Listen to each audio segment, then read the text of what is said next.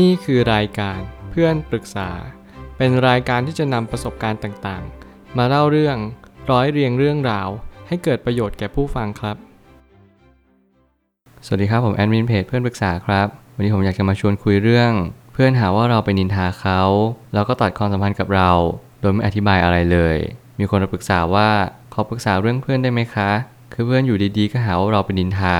ซึ่งเราเองก็ยังไม่รู้เรื่องอะไรเลย พอเราถามเขาว่าใครไปบอก เขาก็บอกว่ามีคนไปบอกเขา แต่พอเราถามว่าเราอะไปพูดอะไร ใครไปบอก แล้วมาบอกกับเพื่อนเราว่ายังไง เขาก็บอกว่าโตแล้วคิดเอา พอเราส่งแชทไปถามเรื่อยๆ เขาก็อ่านแต่ไม่ตอบ สักพักบล็อกแชท บล็อกเบอร์ เราติดต่อกันไม่ได้ทุกช่องทาง คือมันมีอะไรมันก็ควรจะพูดกันตรงๆอะค่ะ คือนี่เราเองยังงงอยู่เลยว่า เราเองไปพูดอะไร ยังไม่รู้เรื่องเลย ไม่หันหน้ามาคุยกันแบบนี้มันก็ไม่เข้าใจกัน ไม่มาเคลียร์กันสักทีแล้วจะคุยกันรู้เรื่องไหมเราเองต้องทำยังไงคะ นี่บางทีก็เหนื่อยนะคะ บางเรื่องเพื่อนก็ดูเป็นคนเอาแต่ใจ และไม่ฟังเหตุผลอะไรเราเลยค่ะเราควรทำยังไงดี ถ้าเกิดสมมติว่าใครก็ตามแต่กำลังเจอเรื่องราวเหล่านี้ ผมอยากจะบอกว่าคุณกำลังโดนเพ่งเล็ง เพ่งเล็งจากเพื่อนใกล้ตัวที่สุด ก็คือเขากำลังอิจฉาคุณ ที่ผมบอกแบบนี้ไม่ใช่เพราะว่า ผมมั่นใจว่าคุณเป็นคนดูดี หรือคุณดูน่าอิจฉา แต่การกระทำบางอย่างที่ไม่สอดคล้องกับความเป็นจริง บางคนทำท่าทีเหมือนกับว่าจะดีกับเรา แต่จริงเขาก็ดีไม่สุดสักที เดี๋ยวดีเดี๋ยวร้าย คุ้มดีคุ้มร้ายแบบนี้เป็นประจำซึ่งสิ่งเหล่านี้เป็นสิ่งที่เราจะต้องเรียนรู้กันต่อไปเรื่อยๆ ว่าทำไมถึงโดนอิจฉา บางคนเนี่ยเป็นคนที่ดึงดูดคนอิจฉามามากมาย แต่บางคนก็ไม่เคยโดนอิจฉาเลย บางครั้งเนี่ยเรื่องบางเรื่องมันไม่เกี่ยวกับหน้าตา ไม่เกี่ยวกับฐานะที่บ้าน แต่มันอาจจะเกี่ยวกับความรู้สึกส่วนตัวที่เรามีต่อคนคนนี้จริง ๆ ผมไม่ตั้งคำถามขึ้นมาว่า บางทีเหตุผลที่ตอบไม่ได้ ก็เพราะไม่มีเหตุผลให้ตอบคำถามนั้นก็เป็นได้ จิตใจคนนั้นยากแท้ที่จะอย่างถึง เพียงเพราะเขาอาจจะไม่ชอบเรา เลยกุเรื่องขึ้นมาก็เป็นได้ แล้วบางครั้งเนี่ยการกุเรื่องขึ้นมาการสร้างเรื่องขึ้นมา เพื่อจะมาตอบเหตุผลว่าเราไม่ชอบเขา มันอาจจะไม่เพียงพอ แน่นอนทุกอย่างมันมีเงื่อนงำอยู่แล้วเสมอ เราไม่สามารถที่จะไปตอบอะไรได้ ถ้าเกิดสมมติเราเป็นคนที่ไม่ตรง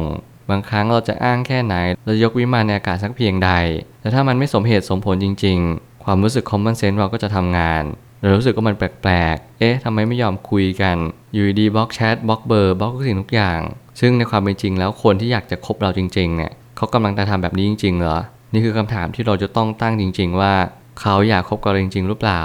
พยายามสังเกตกันไปในการคบหาเพื่อน หรือผู้คนในบริบทอื่นๆ ก็เช็คเช่นเดียวกัน หากเพื่อนสนิทเราไม่ได้อยากคบกับเราแล้ว จงสังเกตให้ออก มองให้ทะลุปรุโปร่งไปถึงเจตนาที่อยู่เบื้องหลังให้ได้ นี่คือทักษะและก็เป็น skill ที่สำคัญจริง ๆ ในยุคสมัยนี้ ก็คือการอ่านใจ เราต้องรู้ให้ได้ว่าเขาต้องการ หรือว่าเขาเลือกสิ่งนี้เพราะอะไร บางครั้งเนี่ยเราอาจจะสับสนมาก ทุกอย่างงงงวยไปหมด อะไรกันเนี่ยมันเต็มไปหมดเลยคลุกฝุ่น มันมองไม่เห็นหรอกว่าจริง ๆ มันเป็นยังไงกัน แต่พอเราไล่เรียงเหตุการณ์เนี่ยเราจะรู้ได้เลยว่า เออเพื่อนคนนี้เขารู้สึกแปลกๆกับเรามาตั้งนานแล้วนะ สายตาท่าทีที่เขามองเรามา เรารู้สึกว่าเขามองเราแปลกๆ เรารู้สึกว่าเขากำลังตีตัวออกห่าง หรือว่าบางครั้งเนี่ยเขาอาจจะดูอิจฉาเราโดยที่เขาไม่รู้ตัวคำพูดบางคำพูด การเหน็บแนม การแซวที่มันบางทีมันอาจจะดูแซวในเรื่องบางเรื่อง ที่เน้นโดยเฉพาะ อาจจะเรื่องหน้าตาเรื่องคนที่มาจีบ หรืออะไรก็แล้วแต่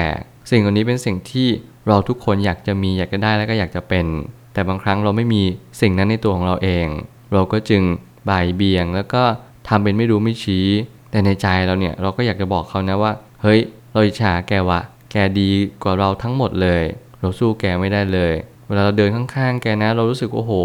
ต่ำเตี้ยติดดินเลย ทุกคนไม่มองฉันเลย มองแต่แก สิ่งเหล่านี้เป็นสิ่งที่เรารู้สึกว่าโห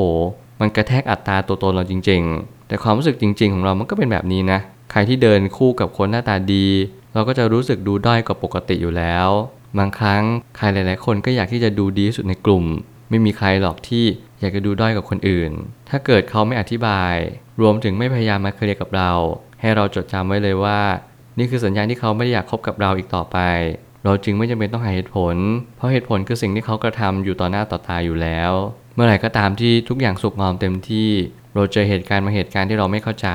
นั่นแหละคือคำตอบ มีหลายคนที่โดนบอกเลิก โดยที่เขาไม่เคยอธิบายว่าเขาเลิกกับเราเพราะอะไร เพื่อนบางคนที่เขาเลิกคบกับเรา โดยที่เขาไม่เคยพูดความจริง นั่นแหละคือคำตอบ คุณไม่จำเป็นต้องหาคำตอบอะไรมากกว่านี้ ถ้าเกิดสมมติคุณอยากรู้อะไรที่มันละเอียดกว่านี้คุณต้องศึกษาหาความจริง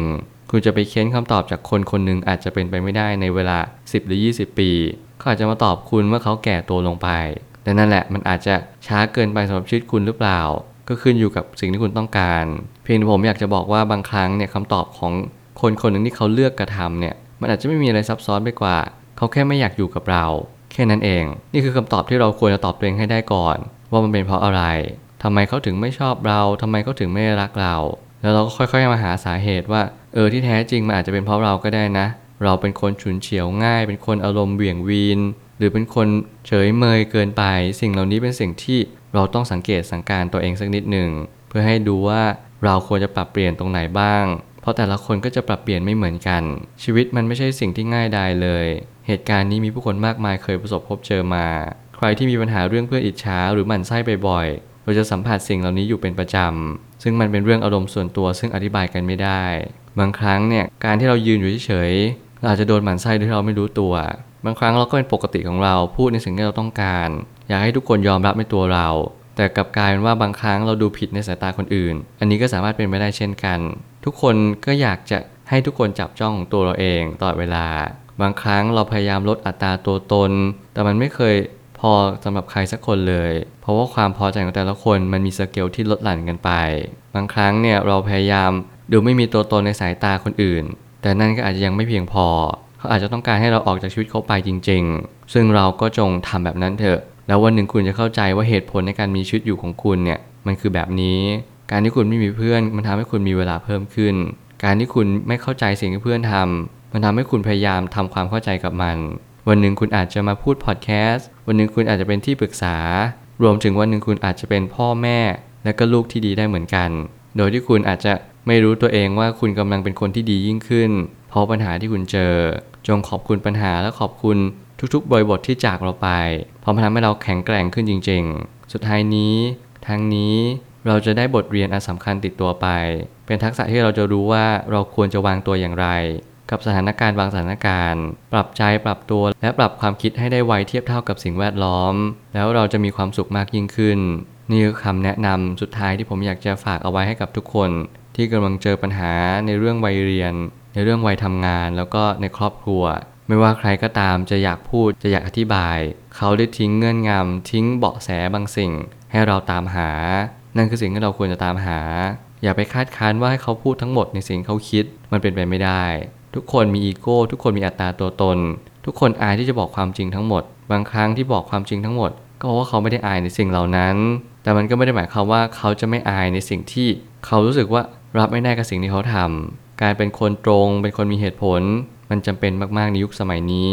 ยังไงแล้วการพูดกันการคุยกัน การบอกกันตรงๆ ถึงแม้ว่าเราจะพูดว่าเราอิจฉาเขานะ มันก็อาจจะฟังดูเป็นทางออกอีกทางหนึ่งก็ได้เหมือนกัน เพราะว่าการอิจฉากันเป็นเรื่องปกติมากๆ เพื่อนเราก็จะได้รู้ว่าเออแกอิจฉาเหรอ เออ ตลกดีเหมือนกัน ฉันก็อิจฉาแกเหมือนกันนะ แกมีดีมากมาย แกทั้งเรียนเก่ง ถึงแกหน้าตาไม่ดีเท่าเรา แต่เราก็อยากจะเป็นแบบแก แกเป็นคนมีเพื่อนเยอะ สิ่งต่างๆเหล่านี้เป็นสิ่งที่ทำให้เรา แลกเปลี่ยนมุมมองกันว่า ทุกคนก็ย่อมมีสิ่งที่ตัวเองต้องการด้วยกันทั้งนั้น ลองดูสิลองเปิดใจคุยกัน แล้วคุณจะพบเจอว่าเราทุกคนมีสิ่งที่บกพร่อง มีสิ่งที่ดี แตกต่างกันไป ผมเชื่อว่าทุกปัญหาย่อมมีทางออกเสมอ ขอบคุณครับ รวมถึงคุณสามารถแชร์ประสบการณ์ ผ่านทาง Facebook Twitter และ YouTube และอย่าลืมติด Hashtag เพื่อนปรึกษาหรือ f r ร e n d Talk ด้วยนะครับ